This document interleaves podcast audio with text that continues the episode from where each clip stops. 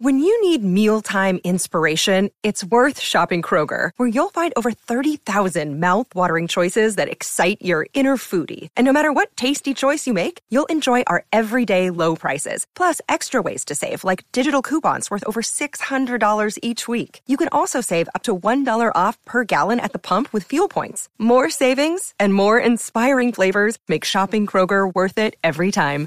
Kroger, fresh for everyone. Fuel restrictions apply.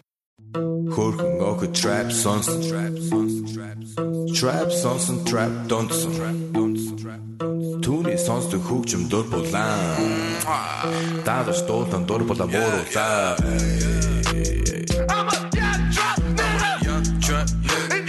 Hey, welcome to the Better MMA Roasted Podcast. It's me, Adam Hunter. We got a great show today. We have my man Greg Romero Wilson, uh, the Cowboy fans. Uh, I, hear, Right. I hear it's tough being a Cowboy fan right now. It is, man. We well, the problem is we only have half a team. Ah. We we have an offense. We have zero defense. Well, I'm, So- a, uh, I'm a Jet fan, so you know. Oh, you guys are really taking it. Whew. yes. At least we al- won one. we also have Joe Perez. Uh, McCorkle's coming. Fry's coming. Uh, we got a, we got a whole show. Um, you hear his McCorkle right now. Uh, yes, it's been a crazy week. There's some good fights this week. Uh, really good fights this week. It's always like a lot of times when it's like the worst card on paper, it's the best fights. And Yeah. then Right, sometimes when it's, like, right. the best card on paper, the fights are horrible. Uh, I just got back from Minnesota, by the way, and the shows. It felt so good doing live shows again. I mean, first of all, like I said, people that go there want to laugh. Like they're just Sure. can't wait. They can't wait to laugh. But the problem with some of the shows when there's a lighter uh, audience, like some of the, late shows, they have to spread everybody out. So everybody is like talk about like social distancing. So now there's like you know 50 people in a room that holds 300 and like so now i'm like everybody's over there and there were people that saw me last time and saw me crush like friends of mine and like i don't know about you greg but when someone sees you again i feel like i always want to do really well for them like show them that i can kill again and if i don't Yeah. do well i feel like i let them down but anyway My my problem with that is I always want to do an entirely different show than the one they already saw. That You know, which that, that doesn't always work out well either. But then you're doing a whole show for two people and then 100 people that like didn't see your show you know like Yeah. but Yeah, actually- exactly. but the shows were actually really really good um i was so happy about it and uh minnesota was awesome so uh, and then there were some locals that like you ever have locals that show up at your shows like hey mind if i do a guest set like you've never heard from them in like four years like how do you Yes, but you can can you blame them for that? I mean, we I used to do the same thing in Dallas. I mean, you, that's part of the process. Is kind of being around. Although it is weird when you ask, and it's like, but I don't have any frame of reference yeah as to as to whether or not you could carry the water here. You know, yeah. and that's always a little awkward. Yeah i always get like and then, then sometimes they, they and then i hate when i say yes then they leave before my, my, I, I even go up then it's like right. Then they do their set and then just take off like thanks, bye, and that that's pretty ungracious. Yeah. yeah but anyway uh the fights were great how are you doing mccorkle Doing good. I was just thinking, uh, you guys talking about that. How'd you like to be Brendan Schaub and the uh, crowd leaves before you get up to do uh, stand up? So, I actually heard he was saying the other day on uh, somebody sent this to me on Twitter. I really don't stalk him because I'm only interested in my life. But someone sent me a, uh, something the other day. He was like, "Great news, guys! We've added a third show on Saturday." And somebody commented, "Yeah, it's because both of your shows on Sunday got canceled, douchebag. You're trying to combine those tickets for Saturday night. It's not that you added shows; it's you lost shows, and you're trying to act like spin a positive out of it. So he Yeah. sucks. Anyway, I'm doing all right. Good. I, I'm happy you're good. And, and then uh, Joe the kid, how are you? I, I know you're happy that Trump's feeling better, right? Were you? We are, Oh, we- dude, I'm so I made a cake for Trump. I'm gonna eat it tonight. I'm so excited that our Lord and Savior uh, love- Donald Trump is better from COVID. Ooh, see, it's that kind of language. That kind of language that's going to cost you. I was convinced he was going to fake his own funeral and then come back in three days and say he was Jesus. Like, like, oh, I, I thought, like, I thought that, that might would be hilarious. He's got to be careful. If he comes back as Jesus, he wouldn't let himself in the country. Yeah. Boom! he'd have to. He'd call ice on himself. I don't know. I was watching It'd be like fight. it'd be like that Twilight Zone movie. Remember the Twilight Zone movie where the guy was a racist and then he like came back as like a Jew in Nazi Germany and a, uh, Yeah. you know what I mean? Like you remember Yeah, that? Remember that would be That that would be Trump's nightmare when we come back and like ICE is trying to arrest him and shit. He's like, but you don't understand. I'm Donald Trump. I'm the Donald Trump. In the beginning, the beginning of that, they were like, "You, John Lithgow's like, you want to see something really, really scary?" And the Oh, yeah, like, yeah, sure. yeah. I know it was uh, Dan Aykroyd. He wants to see something really scary. And then he turned around, had an iPad with Brendan Schaub's comedy special on it. No. Boom! Shakalaka! Now, um, now, by the way, I was watching the LFA fights. Oh, I think someone left. Joe left. I was watching the, the LFA fights, and uh, there was a guy fighting. His name was Dakota Bush, and his nickname was Harry. So nice. Dakota Harry Nice. Bush. I was like, this might be my new favorite. And he won. He actually, he's a good fighter. But Dakota Harry Bush, I mean, really, that's that's one of my favorites. That's Uh, nice. now let's talk about the uh, the UFC. Holly Holm, like I said, she always beats the girls that she's supposed to beat. Right. Uh, It's always not- the step up fight. She's the Donald Cerrone of the women's division. It's always the step up fight that she loses, but the one she should win wins in dominant fashion. Yeah. I think she may be a little better. Well, it's it's actually a very very very good uh, comparison. Uh, do you? I think I think being divorced helped her. I feel like she has that divorced anger.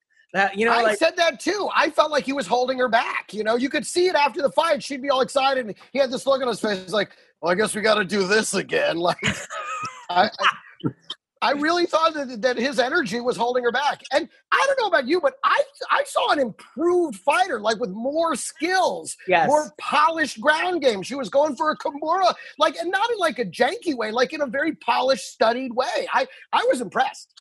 don't you think divorced women have that like they don't have that much time anymore they're kind of past it like the, dating a divorced woman is like being a, a relief pitcher that your team's down nine nothing and you come in like someone else fucked it up like I, I feel like they're like over it like especially divorced mothers are the best because they have limited time they're like we have to fuck tonight Absolutely, yes. And nine you ever date you ever dated a, a, divorced single mom greg Oh yeah. That's where the joke came from. I do a bit in the act about it. I'm like, they're the best because they're like, look, I'm available from 310 to 345. if you could kindly have your pants off when I arrive, it'd be greatly appreciated. They ain't got no time for romance. They ain't got no time, but no, they got to hit it and quit it. It's perfect. Yeah, yeah. No, there's there's definitely this like thing of uh, jaded. By the way, uh, before we get to the next fight, um, about what McCorkle, what, what are your thoughts on the uh, the Holly Holm fight? Uh, I was surprised how much she looked like, um, what's his name? Rick Schroder, number one. Like she looked just like Ricky Schroder. I thought I was watching Silver Spoon for a minute. Um, but like I heard she beat Ricky Schroder in a Ricky Schroder lookalike contest. Like um, I was shocked. Like I thought he was like Ricky Schroder was transitioning. But uh, a lot of you I love our I love our Ricky audience is. is looking up Ricky Schroder right now. no Yeah, that's sad. Most he's been Googled in 20 years since Silver Spoons. Very but, topical. uh, Very topical. Um, speaking of which, you know what's so funny is one time I was drunk on a date, and uh, I told this girl if she'd ever I asked this girl if she'd ever seen the Diff'rent Strokes episode where Dudley and Arnold got molested by Oh, the bike shop owner, Yeah. and she was Yeah. like, "No," I was like, "It's so awesome, you got to watch it." And then I realized like she was just sitting there staring at me because she was like in her early twenties, like staring at me like I was crazy because I was like she thought it was an actual video of them getting molested. I was like, "No, no, it's a TV show." Like I was like, "It's."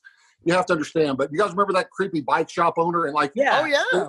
it was like uh like that they would say something totally horrific and inappropriate like oh I, you can tickle me all over and the crowd was like oh studio audience like laughing like what why are we laughing at that that's a little bit uh Dude, then there Well, that was one of the that was like one of the very first very special episodes. Right. Where where the comedy would go really they would it would become a drama. It would become a Right, drama get kinda dark. episodes. like when Will And- Smith met his worthless father uh, on uh, Fresh Prince of Bel Air. Yeah, but that, exactly. that episode really hit home for me because I actually grew up with uh, two convicted pedoph- two convicted pedophiles living in my house.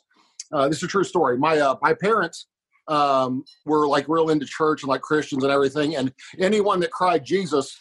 Um, that said they found Jesus. It didn't matter what they did. They could come stay with us, and they would give them a job and try to help them because you know through our church group or whatever. So we had a five foot tall Vietnamese. Doesn't matter if he was Vietnamese or not but uh, just for the story's sake, um, I had a five foot tall Vietnamese pedophile living with us. Uh, luckily, he was a heterosexual pedophile, though, so I had nothing to worry about.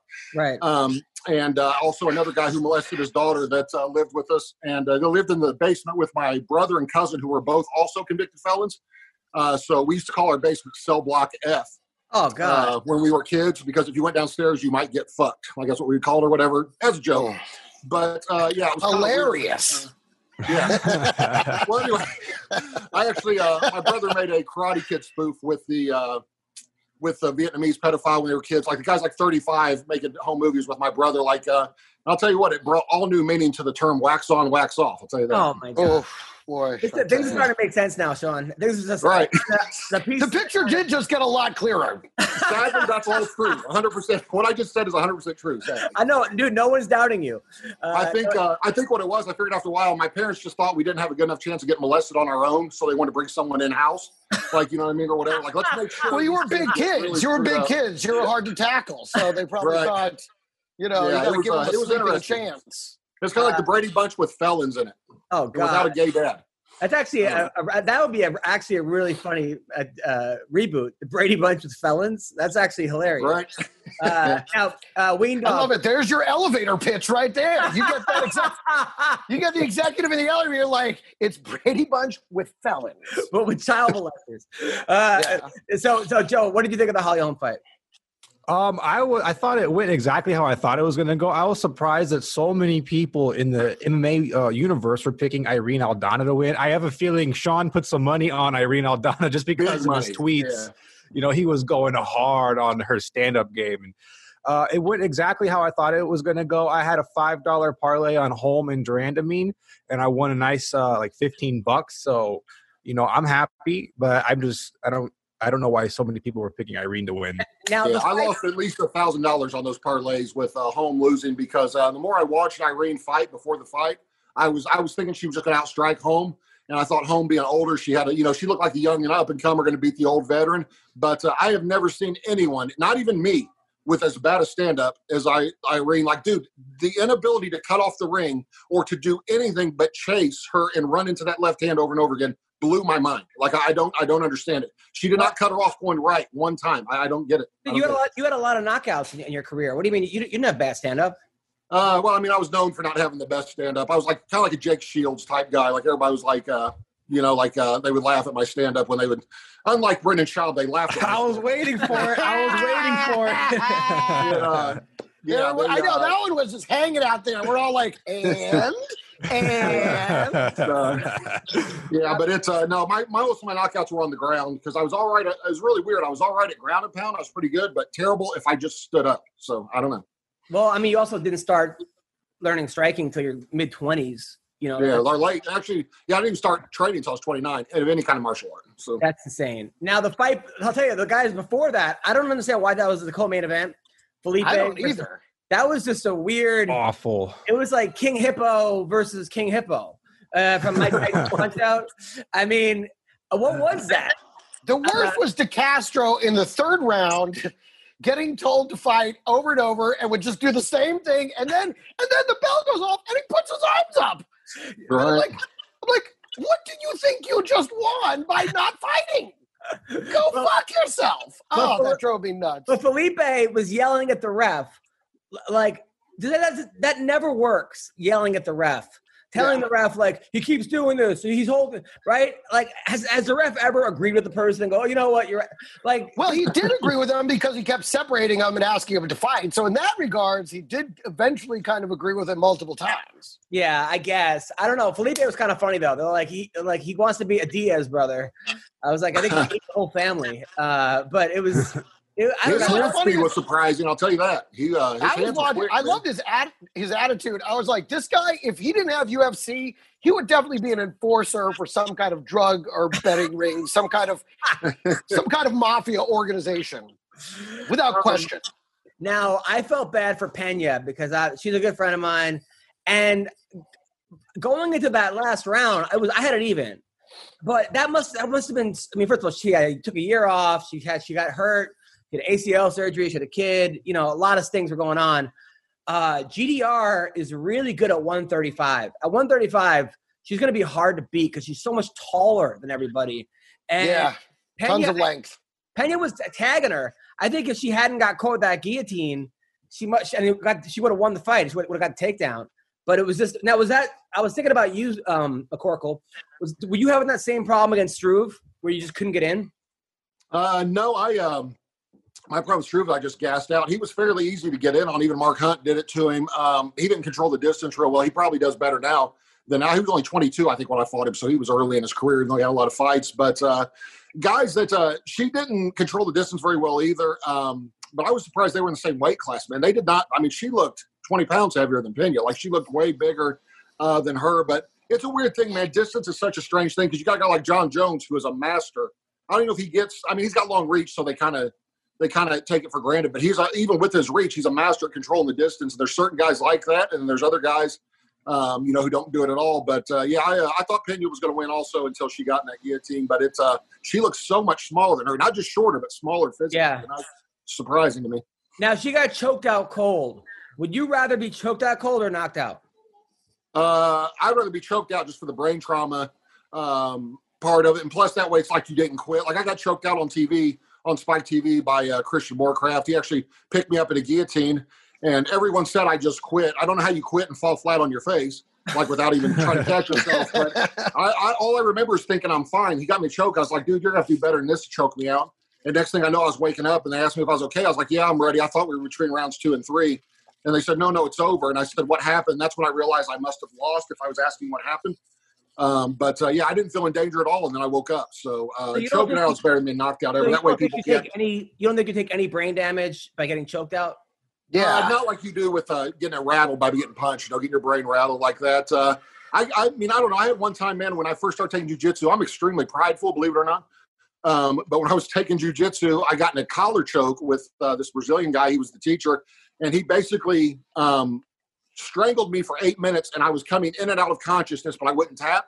I was only had like three classes, and so I was trying to get out of it, and I just kept for eight minutes straight, eight minute rolling session. I was almost passed out from having a you know like a blood choke, and I remember I didn't feel right for about a week after that. Like I felt really weird about it. like my brain just didn't seem to operate right. So no telling what damage. I probably had a stroke or who knows what, but. uh yeah, he thought he wasn't. He thought he wasn't choking me, and instead, I just wouldn't quit. You know, because even though it was one of my first classes, I just am way too prideful um, to um, to tap, even in practice. So, yeah, I had I also had one where I got put in a bicep slicer for eight minutes one time and wouldn't Oh my tap, and then I couldn't use my arm for three weeks. So after that, but That's all right, that's I got through the uh, I got through the rounds without tapping. No, I'm the same way because the thing about wrestling, wrestling's always like push through, push through, push through. That's all they teach Right. you, push through. And then you go to jiu-jitsu and you, my ACL was torn within fucking six months because I was trying to push through everything. Uh, yeah. uh, Wing Dog, have you ever gotten choked out? Um, no, not completely. I've got to the point where you're just seeing all these like white little stars, and then when the you tap and the dude lets go, and you're very like, "What the fuck is happening?" I was I've been on the brink of being choked out completely, but never uh, fully. Greg, I noticed your stars were white. Is there any reason for that? That they weren't black? Uh, no, not at all. Are you saying black stars don't matter? Greg, have you ever been punched in the face? Yeah, but I mean, you know, when I was a kid, I don't think as an adult I, I ever took one in the face. Really? Somehow, never- it- magically, magically, I don't think I can't remember taking a shot to the face as an adult. I mean, Nobody bunch ever times as a kid. nobody's ever threatened you after a comedy show or anything? Oh, I've been threatened a million times. That's why it's amazing that it never amounted to being cranked. Uh, Rumor got So- around you were Greg Fry. Probably they were like, "That's Don Frye's brother." That's Don Frye's illegitimate child that he had with a tiny little Mexican woman. Um, and, and- but that's the thing; it didn't. Yeah, it never really uh, materialized into that. I, I don't know. Either someone else always gets involved, or just kind of always diffuses one way or another. So, yeah. I mean, I've had a guy come at me at the uh, Edmonton Comedy Festival, the Edmonton no uh, Calgary International Comedy Festival. The lo- one of the, the locals. We were uh, like on the first night. Like the headliner asked to go up early, so he went up a little early, right? And he performed, had a great set. And then the guy that went after him bombed. And so the host guy gets up there and is like, you know what? No one can follow that guy. I'm just going to end the show. And I was like, I didn't come all the way from New York for you to fucking oh, end the show. Yeah. So I went up on stage and took the mic away from him and was like, no, no, no, show's not over. Nothing's over. A lot of comics still to go. I don't know what the fuck this guy's talking about. Well, this guy lost his mind and wanted to fucking kill me. But luckily, there were other people there to hold him back. Wow. I do have a question for you guys, being stand-up comics uh, that you are, the proficient, prolific stand-up comics. Do you guys ever worry about if you're too hard on the crowd, losing fans one by one? Because I've seen Adam destroy people's lives on stage before, and thinking, man, those those two girls will hate him till they die. Like I always wonder if you guys worried about that, like losing those maybe one fan, or two fans per show, but over a year's time. You know what I mean? It can I add never up. worry about the fans. I worry about losing like the gig. Like, Oh, yeah, exactly. Pre social media, I didn't worry about it at all. Yeah. Now I've taken a much different approach to crowd work because yeah, because if it turns into a bunch of tweets and that guy's trash and blah blah blah, it doesn't make it. You know, now you're in a position of like, listen, don't listen to that, listen to this. It, it's so it, it- social media definitely changed that. a lot of it is depending on how well I know the club owner. Uh, if it's Yeah. a club owner who's like, I don't give a shit, fuck this, freedom of speech, you know, First Amendment, blah blah blah. But if it's a club, if it's like a feminist club owner who barely wants to book me anyway, you know, like, and then a lot of times that's even worse because now I'm not being myself. It's like there are certain clubs, like the Comedy Magic Club. I love performing there, but you have to be pretty clean there. And I always, and I never really feel comfortable there because I never feel like I could just be myself. I'm always worried about doing well and not offending people. And when you're trying to not do something, it's worse than trying to do something. You know, I'm sure like if you're trying to not lose the fight, it's different than trying Right. fight. You know, Yeah. and and a lot of times like trying not to bomb is a lot different than trying to kill.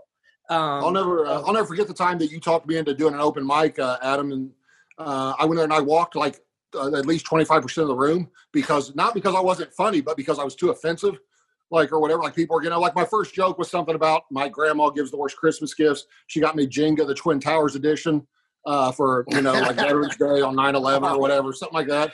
And then um, I was telling that story about the girl in the crowd who I'd had relations with at one point.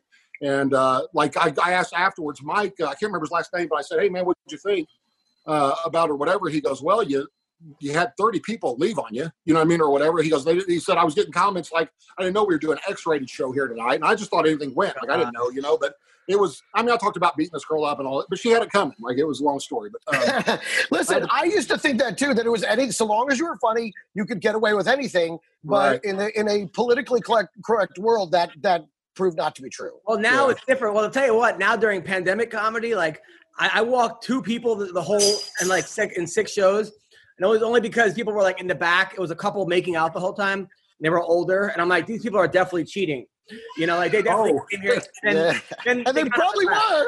They got up and left. were. So I like basically like I don't even consider that walking them, but Yeah. but people that are coming out like I did a show where I'm like, man, if if if if, if Trump gets this uh, Supreme Court justice passed, like I don't know what I'm gonna do. I think I'm gonna open up a hanger store, right? oh shit, and like people were like that. People were like ooh ah, but no one left. Every you I know, almost just walked on this podcast on that one. it's like- Good lord. really? I mean, it should be hanger and vacuum store. I mean, really. Oh shit. so uh, anyway, uh, t- about talk about some fights. By the way, um, so I'll tell you who looked good. This guy, uh, Cor- uh, Carlos Condit. I didn't realize was in a five fight losing. I was I was wondering what you were going to say about this one.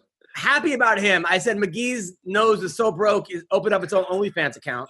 And it was like, Dude, he moved that nose to the other side of his face uh, on that end of the round one uh, when he almost knocked him out at the end of round one.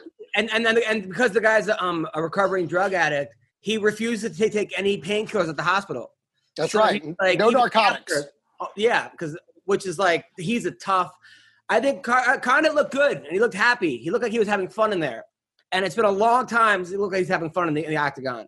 Um, at the same time, uh, you know, Matt Brown called him out afterwards, It's and that would be a good What to like go to to, uh, to an early bird dinner at Sizzler where they get the senior discount? Is that what he No. called him out for? I, I like that fight. You know, you wouldn't watch that fight? I'd watch it, but I, I, I, again, it's these guys. Like even in this fight, the Condit fight, he looked pretty good, but both of them looked really slow. They both looked old. They Yeah. both looked so. So I think he looked good by comparison. But that was, uh, but, but, but that was it. But by comparison to the other fighters that night, they both looked super old and slow. Well, Am I the rather one that that thought that? fight. But isn't that better than watching him versus a 30 and 0 Brazilian fucking or guy from uh, Russia who's just gonna go out and murder him and make a name off of him? Wouldn't you rather see that? No. you'd rather watch a guy from Dagestan just walk through him? Yes, absolutely. I don't know. Uh, Yeah, I, Sean. I thought, uh, I thought, man, I was, I put big money on Condit, and when I saw he was the underdog, I was like, I wonder why. And I looked back and realized he had lost eight of ten, and like you said, like five or six in a row. And I was like, I didn't realize he had lost that many in a row, man. It was crazy. Uh, definitely not the Condit of old, but uh, yeah, I won some money on him. I was really happy for him, man. I I like that matchup. Um, I also was thinking about him and Diego Sanchez, man. If Diego wants one more, like that would be. a good one. I even thought, man, I know BJ Penn always talks about why don't they put BJ Penn in with Diego at 155? Like that way, at least one of them gets to win. You know what I mean? That's what I was thinking. The Diego Sanchez thing. I was like, him and Diego seem to be pretty much the same place right now. Right. That I think would be a pretty good matchup. Uh, by I the uh, way, also was thinking when Greg was just saying like uh, it's kind of like comedy, you know, like uh, when you're coming after somebody, you know, like in comparison, he looked good. That'd be like how good Jon Lovitz would look if he came on right after Schaub, like something like There that. it you know is. Like, Boom. Jon Lovitz is Shakalaka. a horrendous stand-up, but compared to Schaub, he's uh, Richard Pryor. Lo- I, I heard a story about Lovitz one time that like it was right after Phil Hartman died. Like everyone, Oh yeah. he, he was on SNL, and they were, and they were uh, they were all like in the back and like eating, and like they were hey, but and then they heard like Phil Hartman died, and everyone was just shocked. And then Lovitz just said, "This food's getting cold." Like it was like, figure Lovitz to be like, that's more screen time for me. yeah, like what, like fucking Lovitz. Didn't Lovitz open his own comedy club so that he couldn't get thrown out? He, he's he was actually decent. I mean, he was not really he's not really a comic, but he's a funny. I was gonna say, I mean, that was the thing. He had a home at the Laugh Factory. That wasn't a problem. He had plenty of, you know, they let him up all the time at the Laugh Factory. I think he just saw a business opportunity. You know, thought it would be real easy because it was at Universal City Yeah, Walk. So yeah. he figured it was going to be easy to just get people to walk right in. And so I think he just saw it as a as a business because he almost never performed No, no, at really? his own club. Yeah. I How do you guys feel about how do you guys feel about people like Steve O or that come and they start doing comedy and taking money out of your guys' pockets when they're not actually comics? they're not, they're not really taking money out of our pockets. I mean, the, a lot of those guys are like, you know, it- it's not like who we're gonna book, Adam Hunter or Steve-O. We're gonna pay Steve-O fifty grand, Adam Hunter. It's like we're not on the same. exact- Exactly. I mean, there's celebs. Wait, he and makes they're that much money? you know. He probably makes about fifty a weekend or something. Are you kidding me? Yeah. Steve Well, O? he's a celeb and he sells out, you know? I'm sure he does. So- Lord. So it doesn't really it doesn't bother me honestly it's not like there's not enough spots to go around and look Steve-O had like a really bad drug problem and if this is what he has to do to stay off drugs and stay healthy and help you know so be Well, it dude, you know? 50 if- grand a pop. I can't believe I thought he was getting like five. I had no idea he was getting that kind of money. no he's getting That's he, I would say it's probably more like 30. It- It'd probably be hard for him to get 50 out of because he's just playing improvs and, you know, he's playing the A clubs, but they're not theaters. So I think he would probably be more in the 30 range than the 50 range. Wow. that depends on how many what the, I mean if he's getting a, a, a split a 90-10 split at the door and he's charging $30 I mean who knows whatever but the point is he's, he's doing whatever it's not it doesn't bother me because he's also like Steve-O did it on on like his own in, in some way you know it's Right. You mean without Joe Rogan? Is that what you were insinuating out of? That's pretty much, yeah, that was, that was what, that, it was a job dig. Hello. Back to the fights. I'll tell you who I think was pretty exciting was that Dusko Todorovic guy. Oh my I thought that that guy's. I, I mean, we'll see what kind of ground game he has eventually, but I mean, I thought he was fucking exciting as shit. They did. Yeah. They, threw him, they also threw him against a guy that was like on a two fight losing streak, I believe. Who, uh, Oh, I think he's on a four fight losing streak now. That might have been his Yeah. fourth one. yeah. So like, uh, but yeah, he he did look really good. Um, he he he, he did look really good. I'll tell you, and so did my friend Kyler. Kyler looked great. He looked great, man. He took that guy. He had that guy all turtled up. He was just taking bombs. Meanwhile, that guy came to my show like last month. Kyler did when I was in Arizona. Super nice guy, really, really like just a friend. He came to my Zoom show, just a, and I was like, "Hey, who are you fighting?" He's like, "I don't know, some guy from Mongolia." Uh, I'm like, "You know his name?" He's like, "Nah." Meanwhile, the guy he fought wasn't from Mongolia. Like, He was I like think from the I- down the street from him. But I mean, Like that, I think away. that guy was a replacement, though. but like he like just didn't even. I mean, it's either, Yeah, this, either from this or Norwegian walks out. like Sean, do you think it's better to not even know who you're fighting? Not even. No, I think it's. I think if you can know every single thing about them, it's better because anything you can take advantage of is far, you know, much better. Uh, especially, I was always amazed at Greg Jackson, man, how he could. I don't think he gets near um, him and Winkeljohn the credit they deserve for designing game plans, man, to do stuff. I mean, you could see Holly Holm, whatever game plan they came up for her that she was following other night, she was piecing her up, and it worked perfectly. They beat Ronda Rousey. You know, a lot of it's Jon Jones. I mean, Jon's a freak of nature anyway, but uh, they don't get. I asked him before I fought Stefan Struve.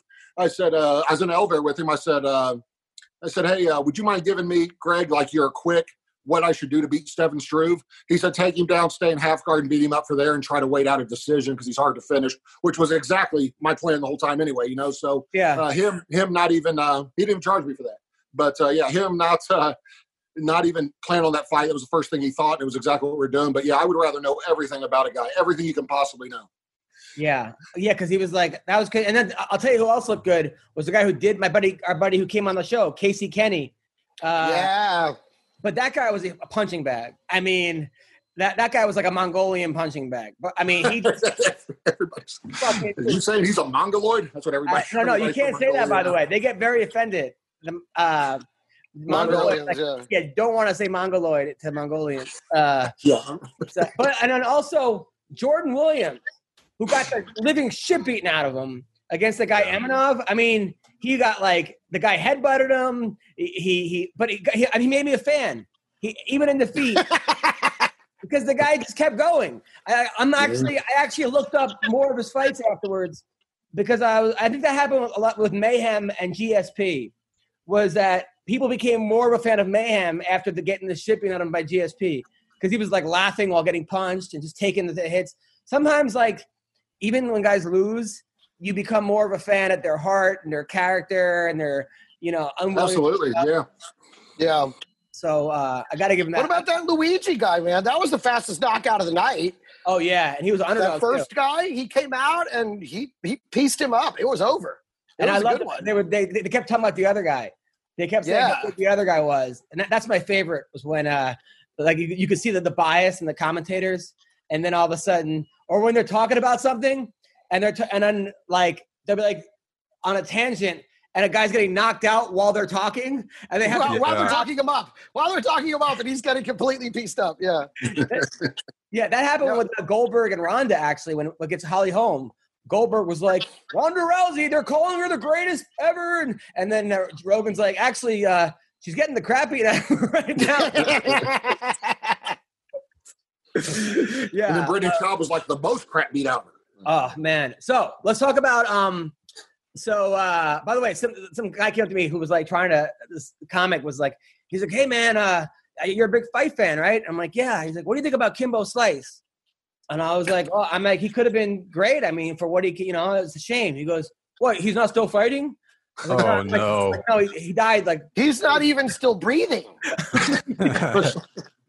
Well, he was barely Well, breathing when he was I- fighting sometimes. But I mean, I feel bad. I mean, it's like, but man, yeah, it's it's it's all over for. Uh, sadly, I mean, Yeah. you know, yeah, it's yeah. tragic.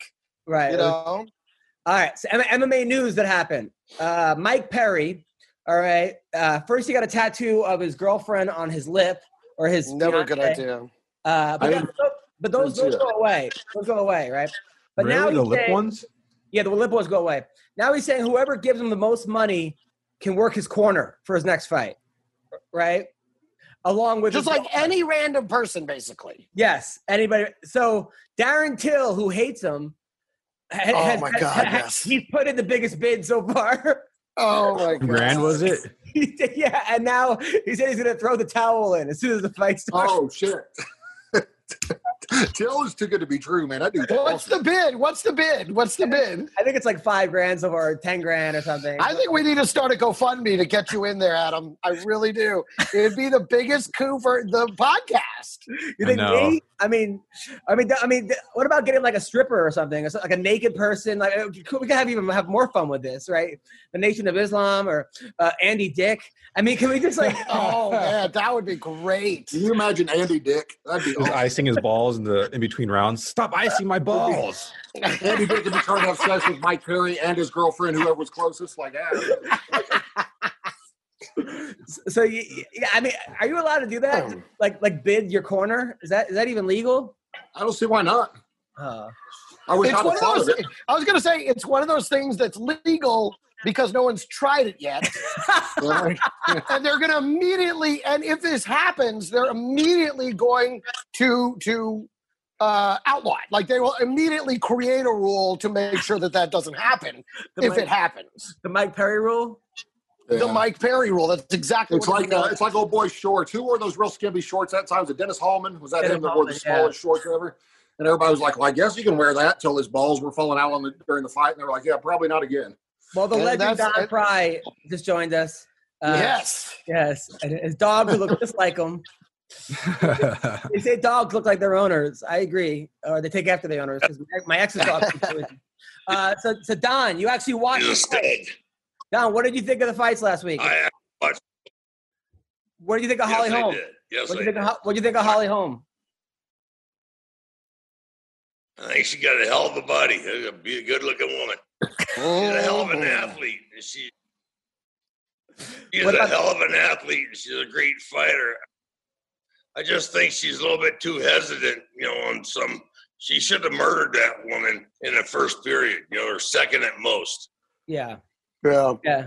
She, she's. A, I think she was more concerned with just getting the win and not putting herself in danger.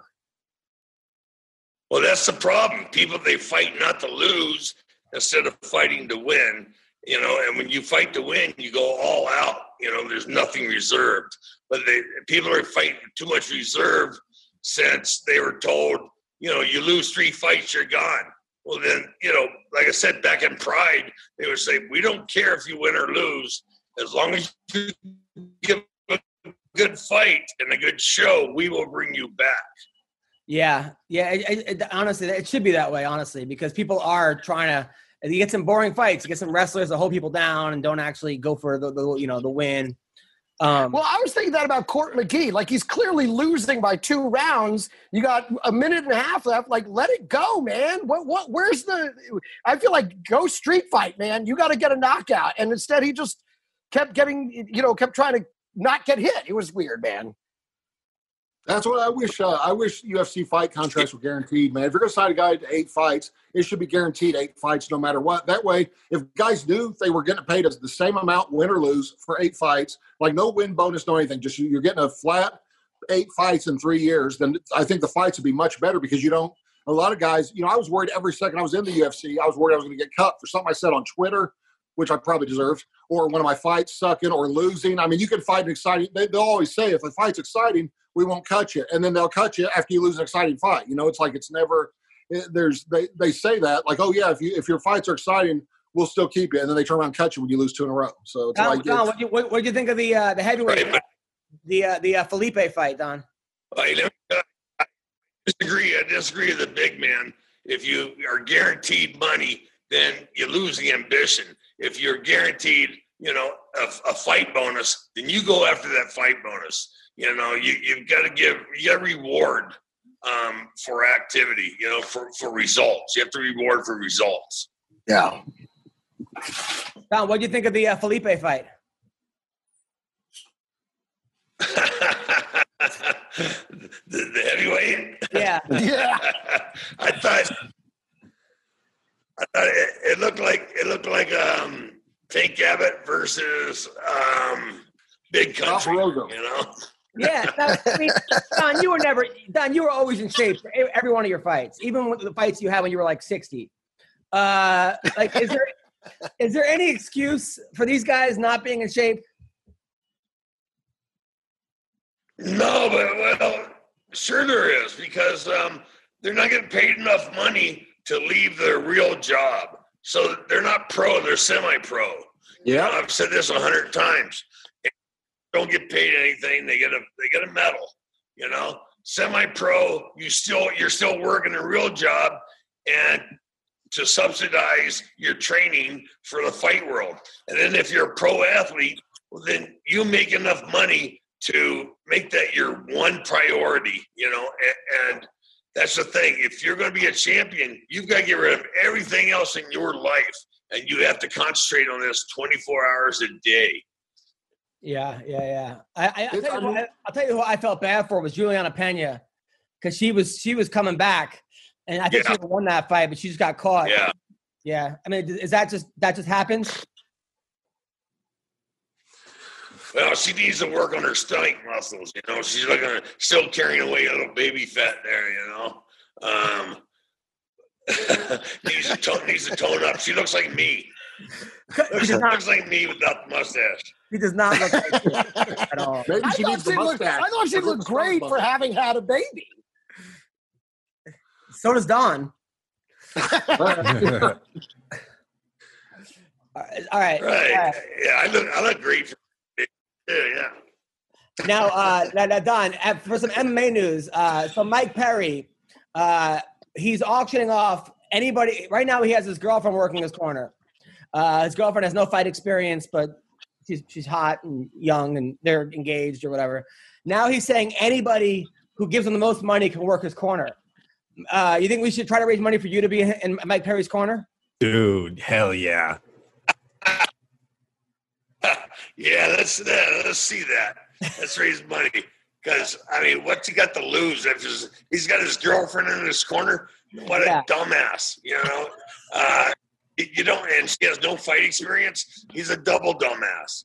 you, you know, one thing you don't have family or girlfriends in the corner or in the locker room. They don't go in the locker room. And you've got because you have to disassociate yourself with everything except for the fight. You know. So uh, I, I I agree, but uh, but so far she's two and zero in his corner, or she's undefeated, uh, or he, or he I think or maybe he's like one and zero. He he uh, beat Mickey Gall, right?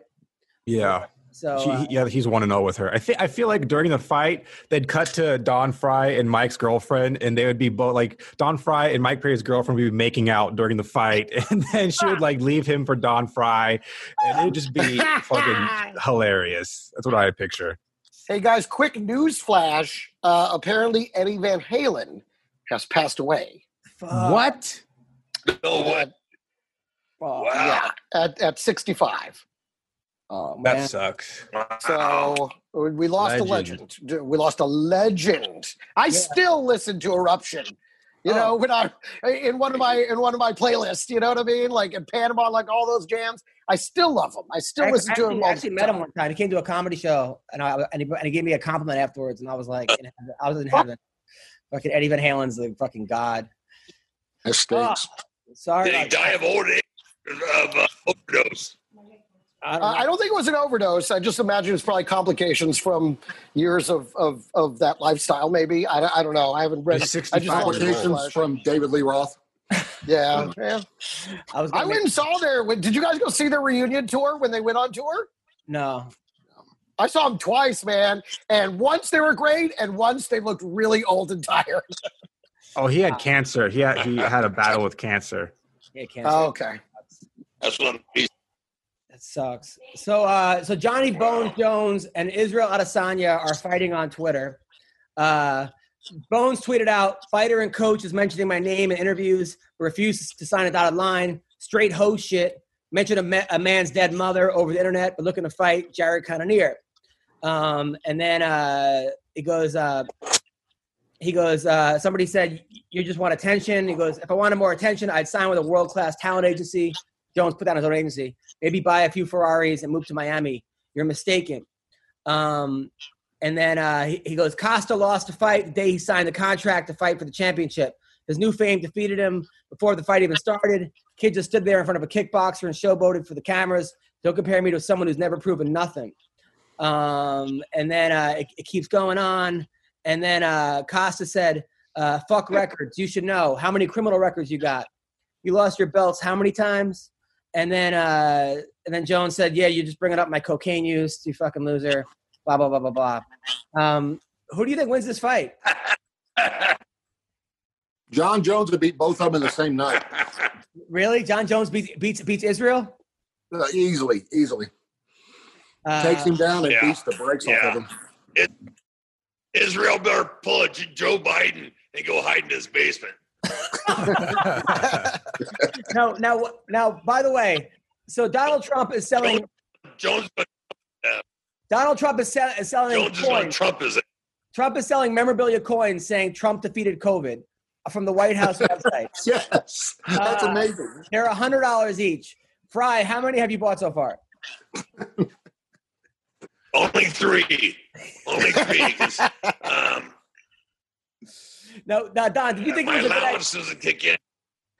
hundred dollars each. Do you think it was a good idea him driving around uh, waving to people when he had COVID? Hell yes. Jeez, they're outside. You think that stuff that stuff isn't there's nobody near the goddamn limousine. Come on. Yeah, but what it's about the limo, ridiculous that the anybody's what about the limo drivers? what's that? What about the drivers? The limo driver. Okay, okay, fuck. We're worried about the boogeyman, an invisible virus, and these guys gonna step in front of a bullet or a bomb. you know, and now we're worried about their safety because of a fucking boogeyman virus. Come on. Uh, McCorkle, thoughts? Uh, I'm with Don. I was actually wondering how excited Don would be that Trump whipped COVID's ass like it was nothing. But um, I would assume the driver probably has a glass window in between him and Trump anyway, and the Secret Service guys are with Trump all the time anyway. So if they get it, you know, they, they're already going to get it either way. Um, I am so anti-mask. Like I'm more anti-mask than GI Joe as far as wow. like not letting Cobra wear masks. I think it is. My girlfriend has her master's in epidemiology with a focus in infectious disease. She's been saying from the beginning that mask isn't going to stop a virus. It's complete waste uh, unless you have the N92 mask, which only right. protects you, not anyone else. And uh, you can get it on your hands, you can get it through your eyes, you can get through anything, man. Like it's uh, through your butthole where you so inclined to doing whatever you're doing there. No, but um, yeah, yeah. I think it's uh, oh, it's true, yeah. Yeah, I, I think it's. Uh, I mean, I, I, know there's people that have died from it. I think probably about ten percent have died from it that actually they act like have died from it. I think everything else is like you know, like they say, a guy gets hit by a bus and they call it a COVID death. It. Uh, I know it's a real disease, but I think everybody in the world is using it to their advantage on some sort of just taking it and using it to push their agenda, be it Democrats. The numbers, uh, you think the real numbers about about twenty thousand?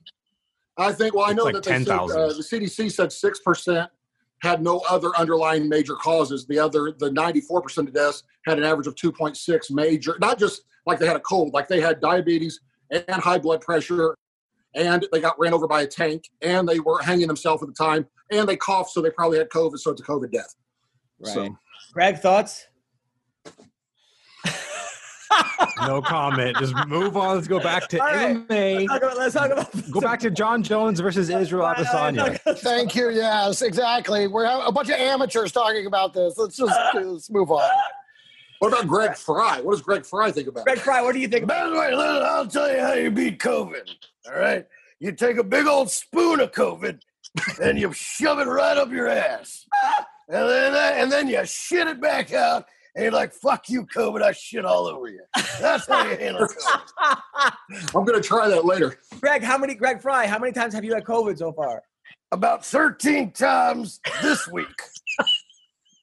so I had about 42 times last month. It's only but Monday. I beat it every time. It's only Monday. It every time. It's Listen, only Monday.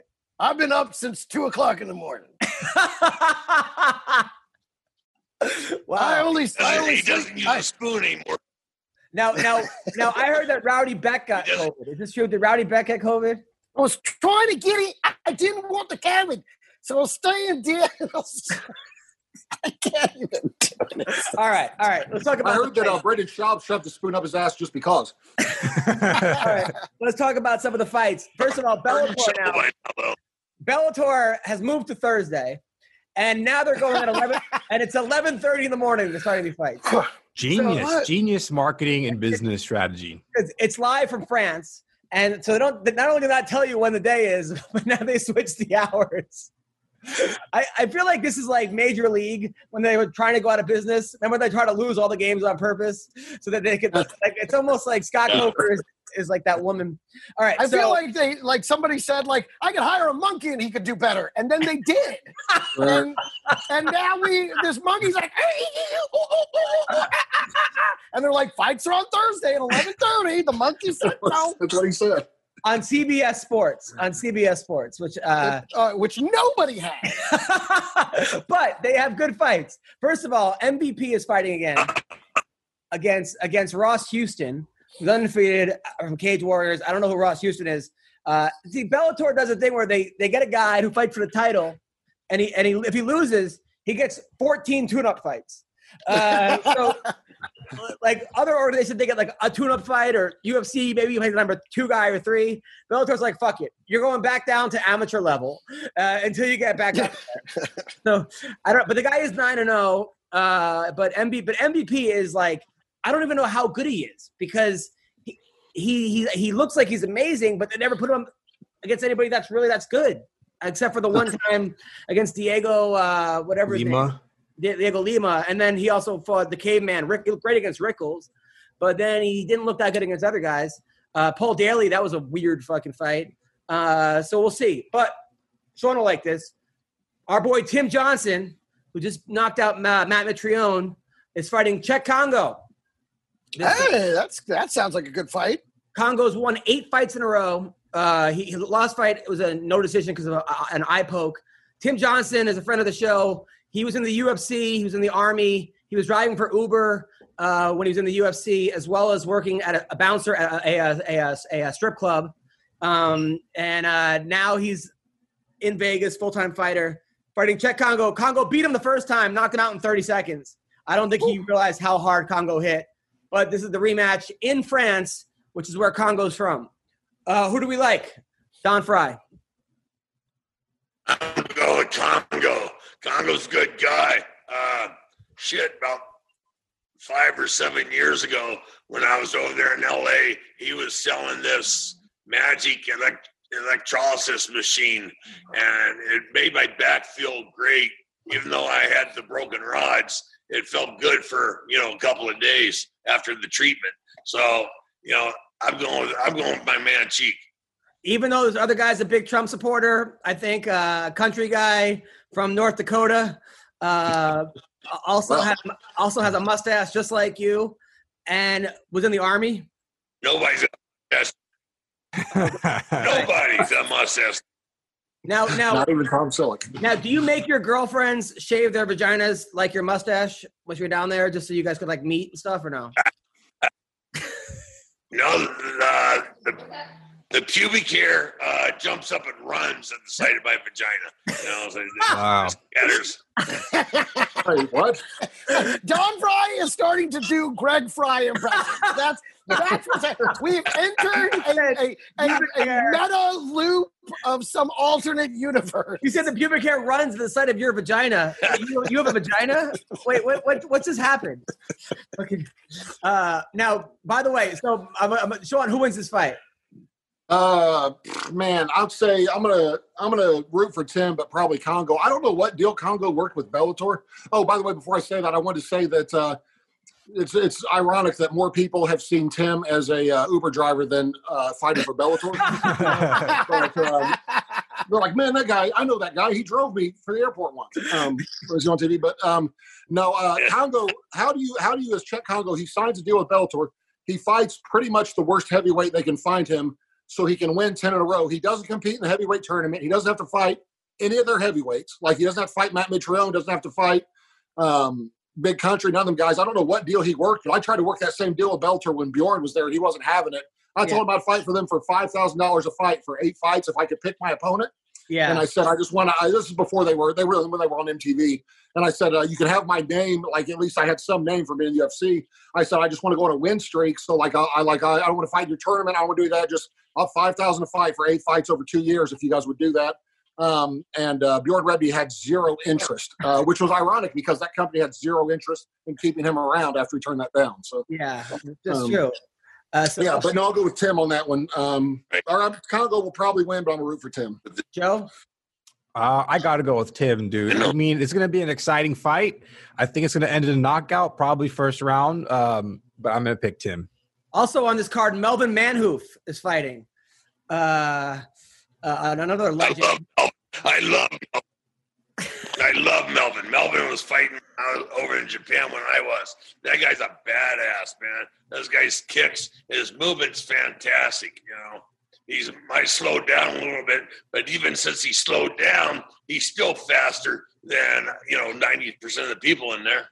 Have you ever have you ever sparred with him?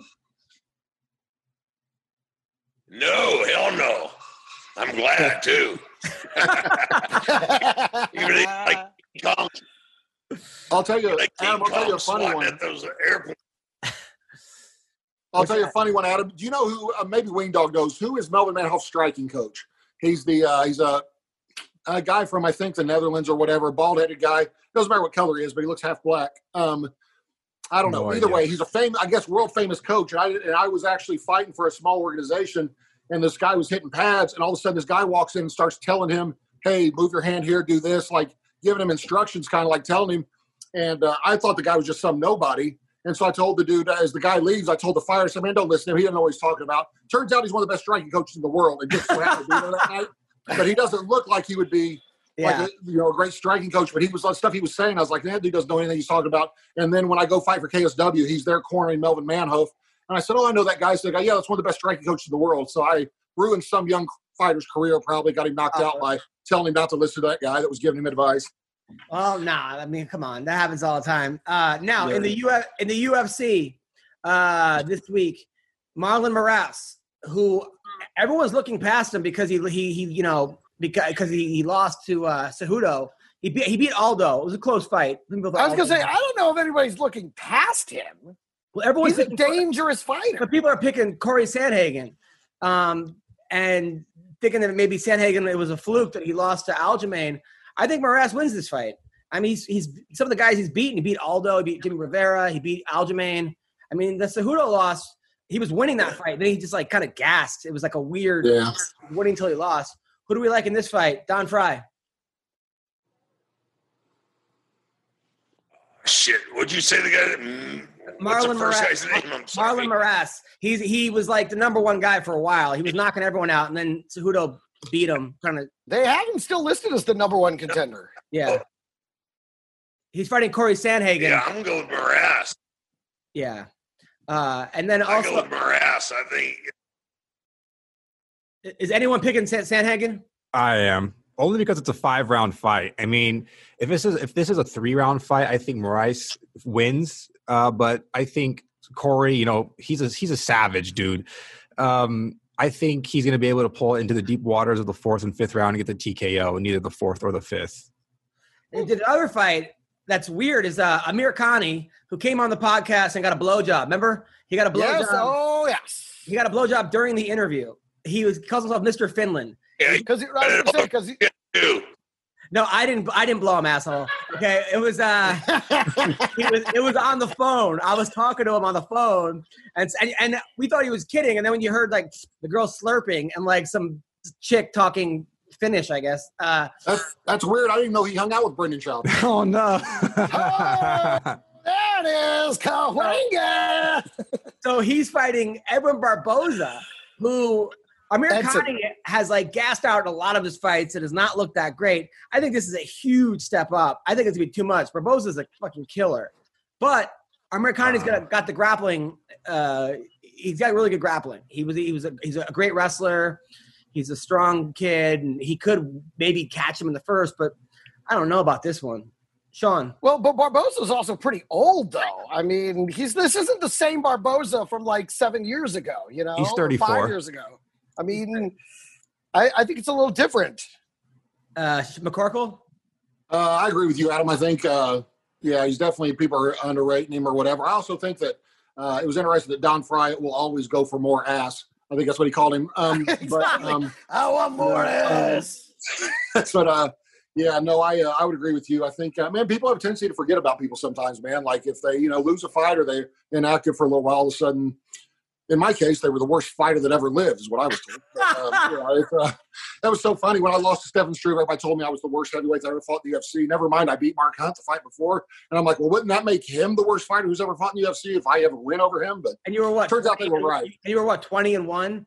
Uh, now, now, Something Greg like. Fry, have you ever gotten a blowjob during an interview? I've never done an interview that I didn't get a blowjob during. like right now, you're getting a blowjob? I'm getting a blowjob right now from my cat, but it counts. She uses a lot of tongue, and I enjoy it. Your cat blows you? Come on, man. Uh, how many how many ring girls have you ever slept with? All of them. Eh? how Except many for has he one. not? That's the question. Exactly. There was one that got away from me, and that's just because she said she was married. Oh, all right, all right. Like Brittany Palmer too. Every one of them. And two at a time. I tried to stack them. Wow. So uh, we have a fighter on right now, by the way, who's nine and one. This kid's from Hawaii, Kevin Natividad. Uh, he's making his UFC debut. Um, Kevin, are you, are you? Can you hear me? Kevin. Uh, all right. Oh, here he There is. he is. He's making his UFC debut. Uh, he's a, he's a killer. I, I, I watch it. He's from Fort Worth. Isn't that where you're from, Greg? Uh, d- I grew up in the Dallas area. Yeah. His dad was in the, his dad was in the Air Force. His, Yeah. uh, his, his dad he- um, his dad's a hero. His, his brother is two and zero, just knocking people out in twelve seconds each. Uh, his- his- this dude is serious. Uh, out of Tempe, out of Tempe, Arizona. Uh, is- isn't that where you're from, Don? No, I'm south. I'm south of Tempe. All right. So we got Don Frye here, Sean About McCorkle. an hour. Hey, An hour. nice Kevin, how are you, man? I'm doing good. How are you guys? Good, good, good. Congrats. So, so you, you your first UFC fight's coming up. When is it? Like in like two weeks? Uh October 31st, so like a little bit over three weeks. And who, who are you fighting? I'm fighting Miles Johns. Miles Uh, Johns. Oh, Miles Johns is good. He is. He's a good fighter. He's Yeah. a former LFA champ. Uh, I watched him a couple times. I, I actually tried to fight him back, back in the LFA a while ago, like two years ago, but it didn't happen. I guess we're doing it now. Now you were supposed to fight Brian Kelleher on two days' notice. You you you went to the fight and then they called it off an hour before. What happened? Oh gosh, that was crazy. So, um, I never really talked to anybody about it since. But so what had happened was uh, we flew in. I found out about the fight on Sunday. We flew over there like Tuesday, and uh, I did all my medicals on Monday and everything. And then uh, we took the COVID test, and my first one was actually a false positive. It, you know, kind of really sucked. Like I thought it was or anything. And we actually were able to get a second test, and then uh, that one came up inconclusive. And we got a third one. That one was negative, and then we got the the last one before the weigh-ins and or after the weigh-ins, and then it ended up being a negative also. So I I don't have COVID or anything. I haven't been around anybody, and I'm making sure of that now, especially. But um, yeah, I guess the commission heard about it, and uh, they just wanted the like you know err on the side of caution. Oh my didn't. god! So how much how much weight did you did you have to cut? I to be honest, I kind of just ate the food that they gave me from the you know the UFC PI guys. They Yeah. just gave bunch of food, and I honestly didn't really have to cut anything, like two or three. Oh, But you were but you were ready because you did all the interviews. You did press row. You're ready to fuck things up, and then all of a sudden they're like, "You're not fighting." Did they at least pay you? They did at least, like you know, not yeah, just yeah, they did. They did. They they took care of me and everything. UFC was great. Probably not the most ideal first experience, but you know, I Wow. got- I guess. Uh, now I, I watched some of your fights. You, I mean, you you got great fights. One fight you got a guy named Muhammad. The guy was talking shit to you before the fight, but he was saying positive things. he was. So you're in the ring or in the oct- ring against him, and they're announcing you, and then he goes, "You're gonna do great, motherfucker. We're gonna kick some ass. I love you, man." Like, did, did that that must have threw you off, right? No, I mean, I talked to him at the at the weigh-ins too, and he was saying the same thing. He just had like a lot of this energy, and everybody thought he was talking crap. And then I don't know, I was all about it. Like, you know, I was ready for the for the negative side, but he was coming out with positive, and I was like, okay. Did you ever have po- Don Frye? You ever have positive shit talk? Uh, just, uh, just from a naked woman. What about what about you, McCorkle? You ever have positive shit talk? Uh, no, I'm uh, I'm positive. I talk shit about Brendan Schaub all the time. Yeah, of Um, course, of course. but no, yeah, I don't. Uh, yeah, no, that's awesome, man. I was just sitting there thinking we, we need to pay to have that guy corner Mike Perry probably. Like Oh. if, he, if even during a fight he's encouraging the opposite guy, I can only imagine what he can do in corner. that was crazy. And then I then uh, then I also read that you're from Hawaii. When you said if someone looked at you the wrong way, it meant you were fighting. Pretty much. I, well, uh, but back home, it was always like a, a thing. Like if you're looking at somebody, like you could be walking down the street and then you look at someone. We call it uh, eyeing somebody out. So it's like, oh, bro, this guy eyeing me out. And then if you, depending on the reaction afterward, it could either be like, a, oh, what's up? And then you just a big smile and then you guys are good. Or they're just like, what's up, fucker, like this. And then you just go up to each other and it's usually how, especially in high school. That's how it was me. Greg, do you ever anybody eye you out, Greg? Probably. but my that's the thing, but my eyes are so small, and then I smoke weed and they just disappear. So they would have no idea if I was eyeing them back. Oh my god. I will say one of the most popular way to make friends. Of course. Your last fight, by the way, was amazing against Estrada. You threw an uppercut, knock. It was like a lead uppercut, right? Kind of, yeah. Like I set it up with my jab and I changed my level. Um, I did it a couple of times. I changed my level to go to the body through a right hand, and I changed my level, but then I threw it up instead. Oh, It was uh, it was picture perfect. Um, the only the only blip on your record was like is the eight second knockout. Was that just Yeah. something that you just didn't take seriously, or you just overlooked the guy, or Um, so not necessarily overlooked him, but I got in there too like emotionally. You know what I mean? Like, Right. uh, I just wanted to get in there and bang with the guy who has heavy hands, and we should have known better. So that was 100 percent my fault right there. But hey, man, look, look, le- lesson learned because you since then you won five fights in a row, Mhm. and now, and now you're making your UFC debut, and you can Uh-huh. move out of this one bedroom that you're living in. Uh, Yeah. So I, I, um, that's awesome, dude. Uh, how now? How's the how's the fight scene over in uh, Tempe, Arizona? There is nothing going on in Arizona. Like most, actually, the gyms are slowly opening back up. Everything's coming around. Um, I've had a lot of people try to get fights from our gym, but nothing because of the whole COVID thing. I hate thing so much. But I guess they're gonna try to have some uh, US WTO the open in November, I think. I think it was. Yeah, I got some Where do you train at? Arizona Combat Sports. Where where do you? Oh yeah. So they're open. yeah, we are. well, the thing too, especially after the whole like Vegas thing that happened to me, shoot, like, so I guess our gym opens back up at like uh, five o'clock after the morning schedule, and um, I get in there with my brother and a couple of my other teammates, and we start training at like three. And as soon as people start coming in, we kind of just dip because I don't want another situation like that. Maybe after the fight, I could go try to, you know. Dude, your younger brother, I watched his LFA fight. Literally, Sean, the first fight was, was nine seconds. He just fucking throws an overhand. He's got like amazing head movement. The second fight was 12 seconds. Both fir- first punch, guy went down. He's 2 and 0. And they say he's a good wrestler. You guys are wrestlers? Yeah, we're we're both grapplers. To be honest, like I'm a, uh, what is it? My brother's competed at the worlds a couple times. No gi. Uh, we don't really like the gi as much. I mean, we we do it, but we don't prefer it. Uh, he's a purple belt in jiu-jitsu, also a D1.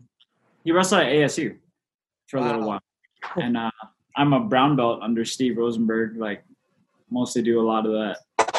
Started doing. It's just funny how we're marketed to strikers now. Yeah, well, then they, well, because your brother knocks everyone out, they said that you were like the, the, the uh, boring one in the family. And then I went to watch your fights. I'm like, boring. Holy fuck, dude. You're like, you're- you're killing people out there. Uh, I just think Christian's a lot more mean than I am. That's I- that's what I'll, I'll say. do you have any questions for Don Frye? Me? Yeah. I don't know. It's, uh, I don't know where to start. Nobody didn't Ask does. me about Trump. Now, now, now, is Arizona Combat, is that, is that, what, uh, is that Ryan Bader's gym? It was. That's where. That's where uh, they started. I want to say. Like, uh, I guess they moved over to Power MMA, but that's like just Bader's like exclusive place now because I think the the whole like facility that they had closed down. We actually still go over there a lot and train train with some of the guys. Nice. Do, do you ever train with uh, like Cejudo and like those guys over in Arizona? We're trying to see if he wants to come in and you know help me for my fight, but we'll see.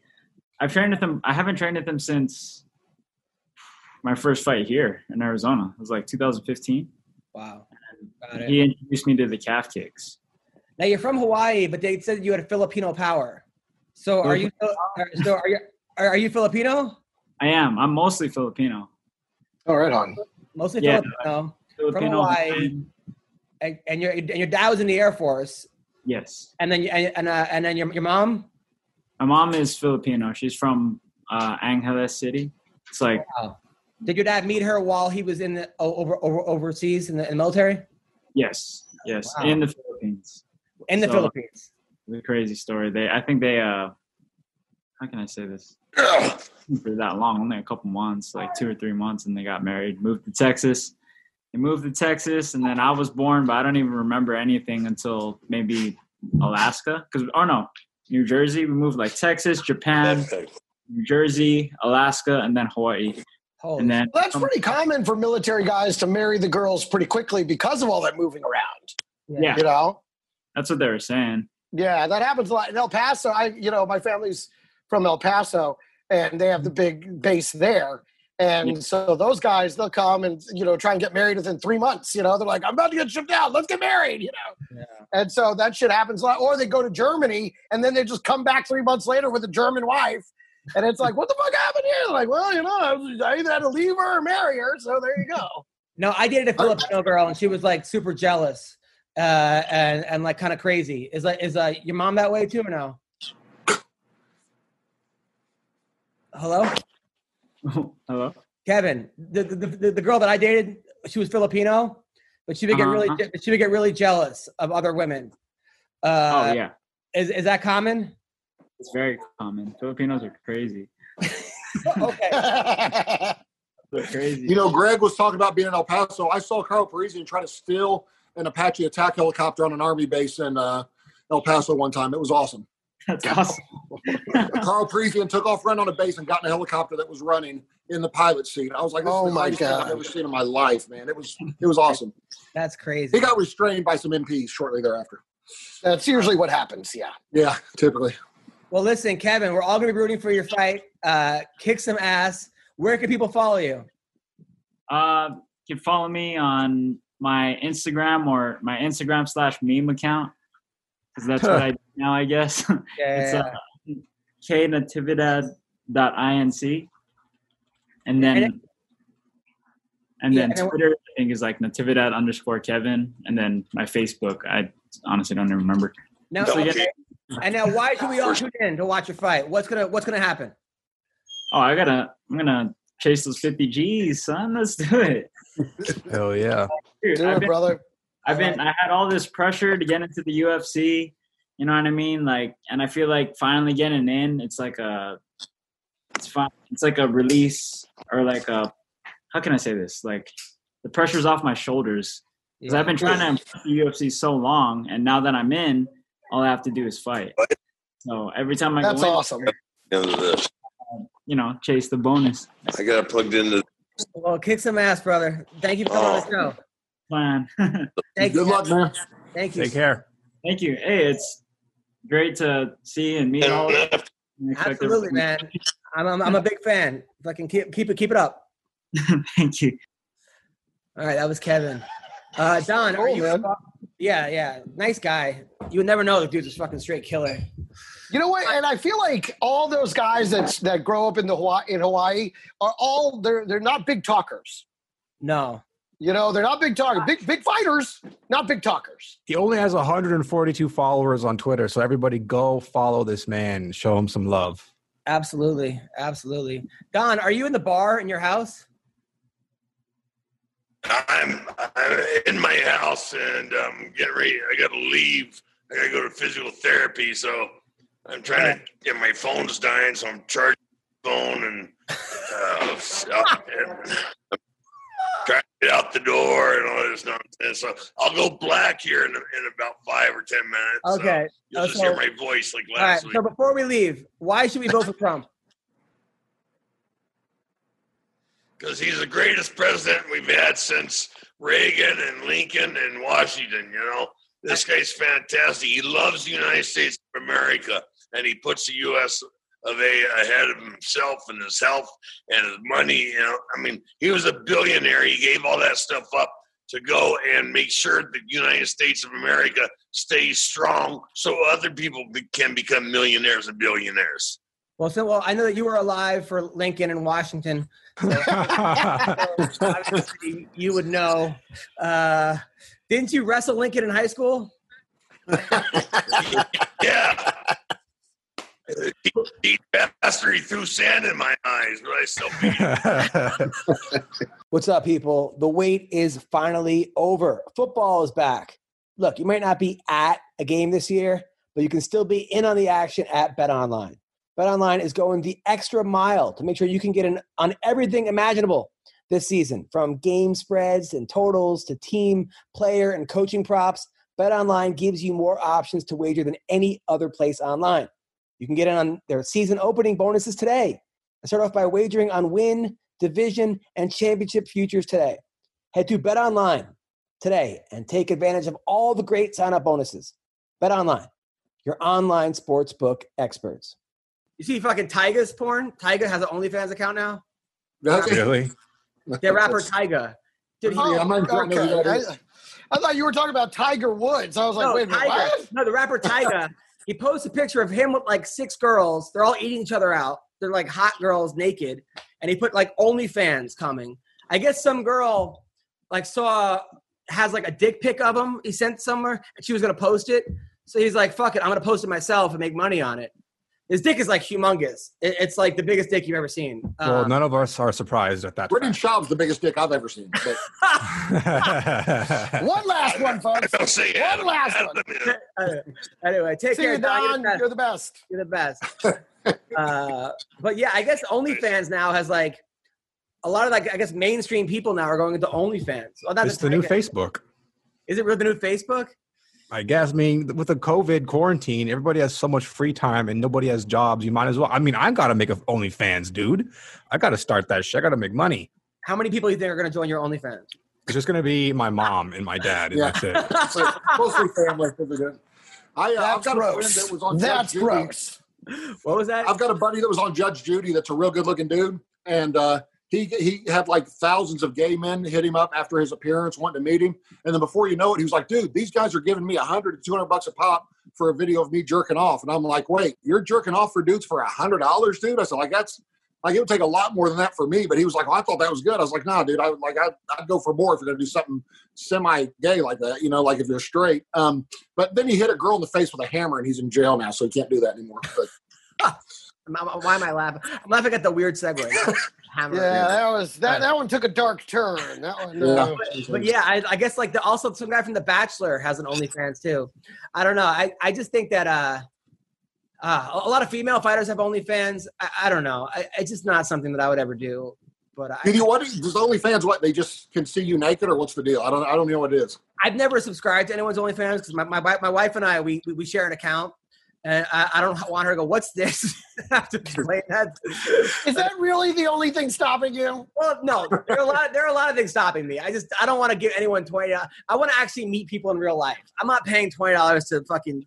I, I don't. I never was into like virtual like those cam girls or paying people tokens.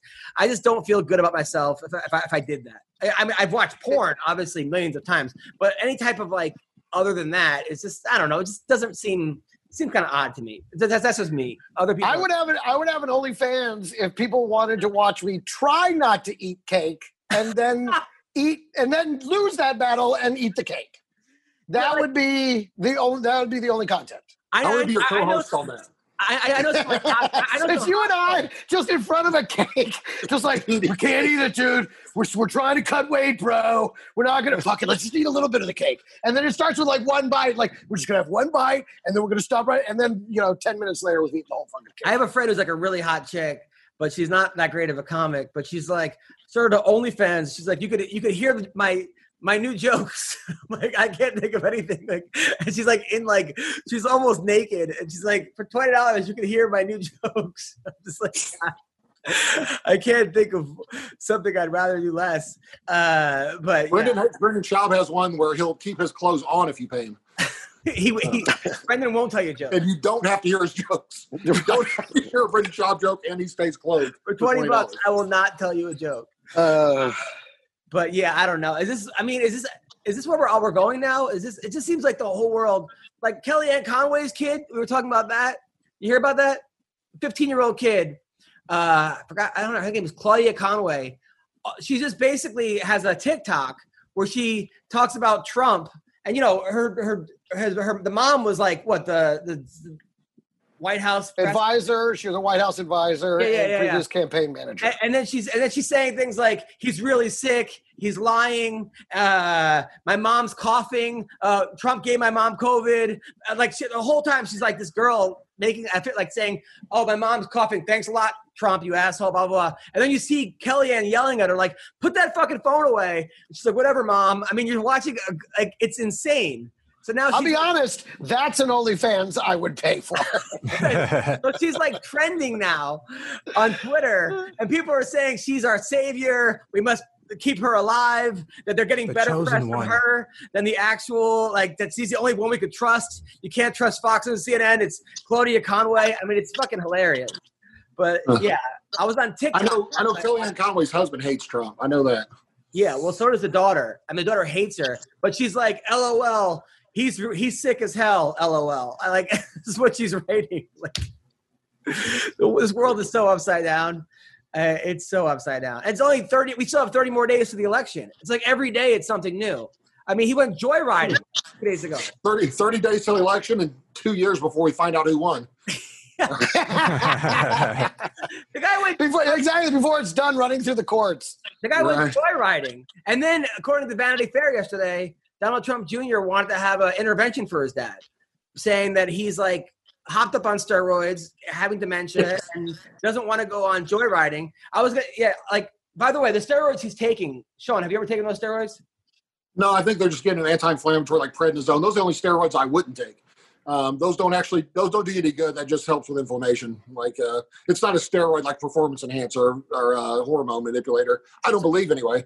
Um, I'm not sure exactly what he's taking, but typically they just give you prednisone, which you know reduces inflammation. So he's not, because people are saying that he's jacked up on steroids, is why he's tweeting so much. That's No, no, they mean like the, the I would assume the steroids they mean. A doctor's not going to give you steroids for anything like that. I mean, the steroids they're talking about is prednisone, which is a super powerful anti-inflammatory, but it also makes you swell like like uh, Israel Adesanya's right tit. So, um, no, I'm just trying to come up with an analogy, but yeah, no, that's prednisone. Uh, that's if anybody ever gets a real big face. That's why I have a big face right now. No, um, but that's uh, yeah, that's uh, prednisone. That's not not a performance enhancing steroid. But then, like, then you watch that. Then you watch put on Joe Biden, and he's over there going, uh, uh, telling the reason I'm I'm able to quarantine is because a black woman stacked my groceries. And you're like, right?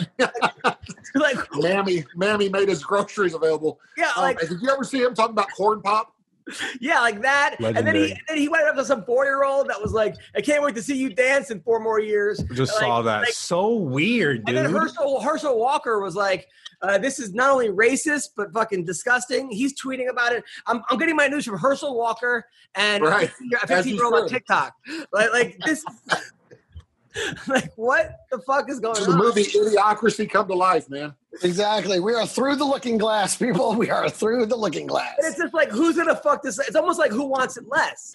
You got Trump joyriding, and then you got Biden saying uh, black women are stacking my groceries. It's like, why are you saying that? Like, did anyone tell him not to say that? Like, is this what's? I don't know. Uh, I think uh, he was probably finishing the story he started six months ago, and he just got. Uh, confused.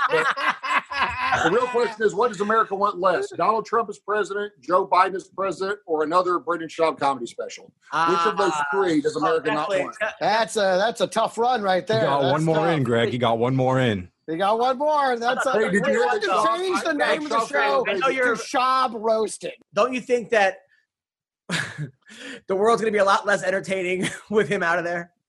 Thankfully, yes. okay. Just blew my mind.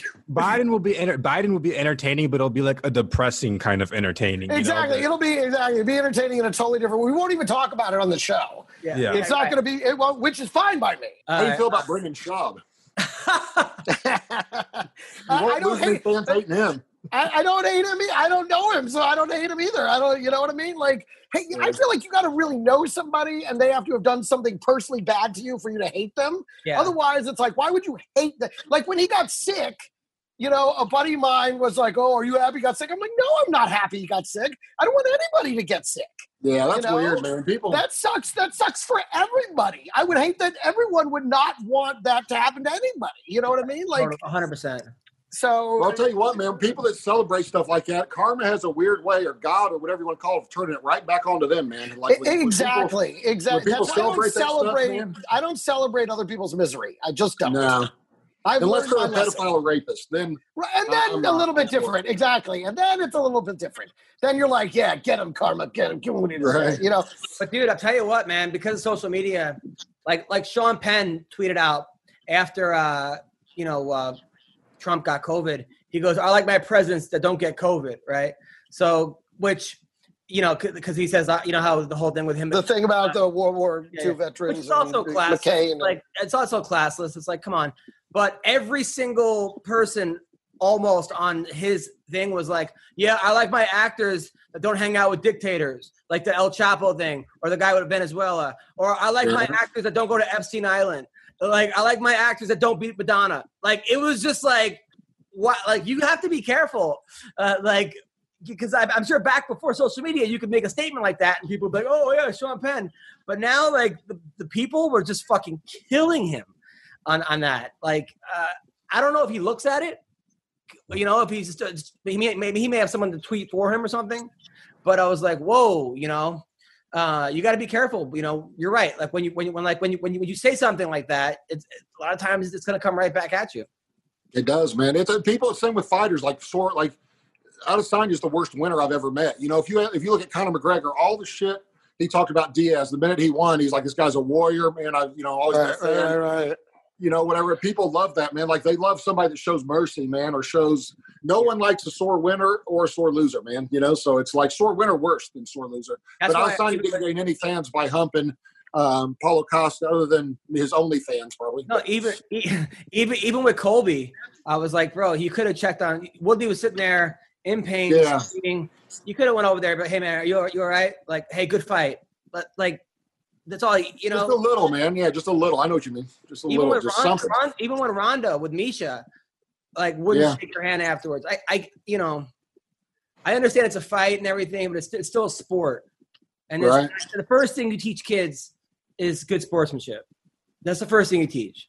Well, even in the movie Gladiator, you remember Gladiator when he when Russell Crowe wouldn't kill the uh, guy that was a legend of the thing or whatever. Then the not that that's a real thing, but the uh, crowd went crazy for him. That's really true. You know, like when he showed mercy to the uh, to the legend. You know, in the same way. I mean, Tyron Woodley's a legend in the sport. If uh, I would have liked to seen Colby give him a little credit, a little respect, anything. You know, I mean, you just beat his ass. Like it's not like you got anything else to prove. You know, so Not not only that, but Um, also like when fighters talk about how good their opponent was, it makes them look better. right. And For sure. also, like when you say, "Oh, that guy was really tough because X, Y, and Well, what we're talking about is class, and Right. Class kind of flew out the window for a while, and maybe we'll see a resurgence. Uh, I don't know, man. Maybe we won't. dude, that's one thing I will say. Like, I, I Trump cracks me up, but I wish uh, he would be a little more civil, a little classier, man. Like, I like I, there's there's a time and a place, man. But like, you know, a lot of times he should just let up a little bit. You know, like even never- when you got the he's never victory, you don't have to rub it in their face. He's know? never once apologized about anything. right. Yeah. And I think that he's he's set a precedent for people that they like don't have to apologize. And I think Right. that, and that's not Yeah. good, man. I mean, No. people fuck up. People fuck up all the time. It makes you human. Even you know what? Even the And listen, when I'm the person talking about class, you know there's a problem. I'll, I'll tell you, you know, you know, you know what? Actually, during the debate, when Joe Biden looked the best, I thought was when he talked about his son.